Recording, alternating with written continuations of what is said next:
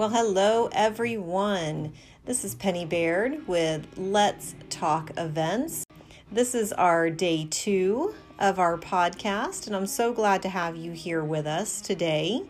Today, I want to talk about probably the biggest secret to a great event, and that is your pre planning. Without pre planning, events just really do not come together at all.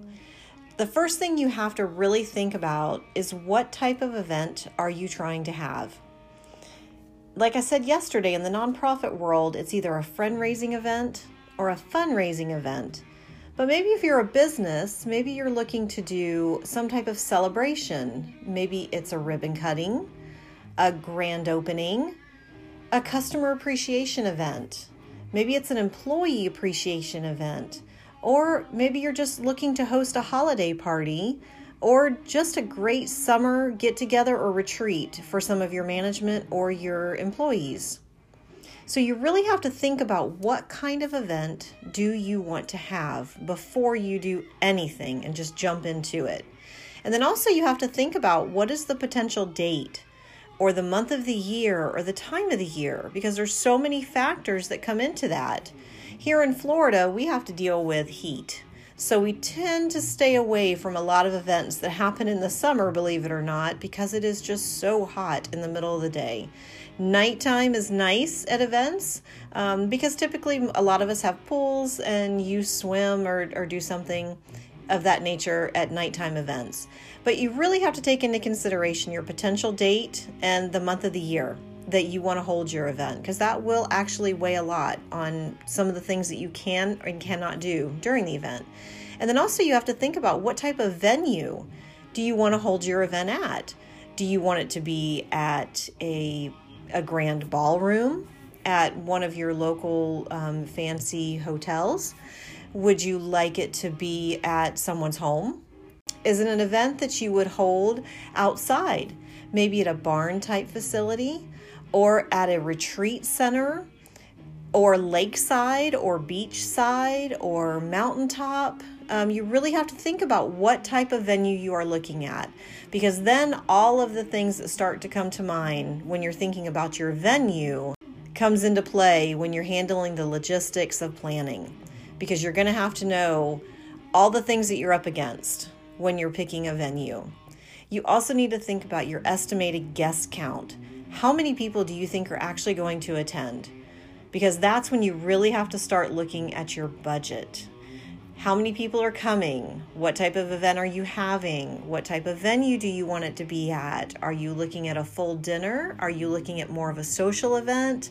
Are you looking at just having heavy hors d'oeuvres and just some beverages? Are you looking at a full dinner with full dessert and a, an open bar or a cash bar. There's so many things to consider when you're thinking about your budget.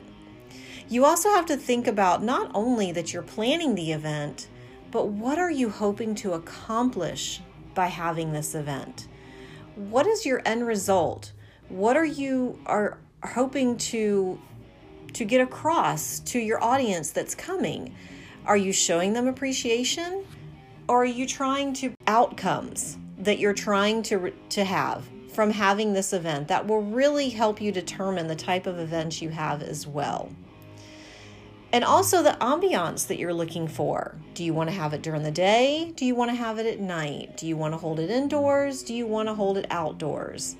So many things come into play when you're pre planning for an event. It's nice to say, hey, I want to have this ribbon cutting but I don't really know what day, when's the best time of day to have it, when could the most people be here, how would I get the invitations out to everyone, and how would I make sure to invite those dignitaries from my city and my county to be there to make sure that everything is taken care of. What type of food should I have? Should I have a full spread? Should I just have, you know, some snacks? And all of that is based on the time of day that you're having the event. Time tells you what you should be serving as far as food. So there are so many things to consider.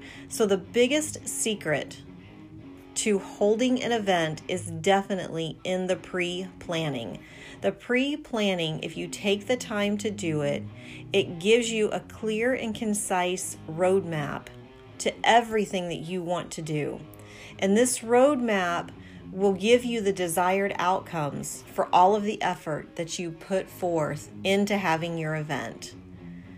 I hope that this was really helpful for you all today. I know that when I'm thinking about planning events or helping customers with events, I always want to sit down with them and talk about the pre planning efforts. It really helps lay the groundwork so that I know exactly what my client is looking for.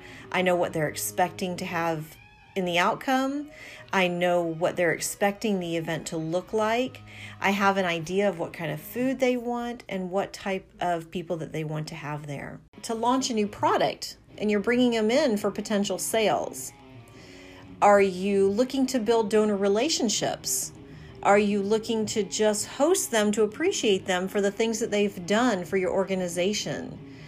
Are you doing it to thank them for their volunteer support, their volunteer hours? So you really have to consider what is the, and I look forward to talking with you again. And don't forget, pre planning is the biggest secret to event planning. Thank you. God bless. Have a blessed night. So I hope this was helpful for you today.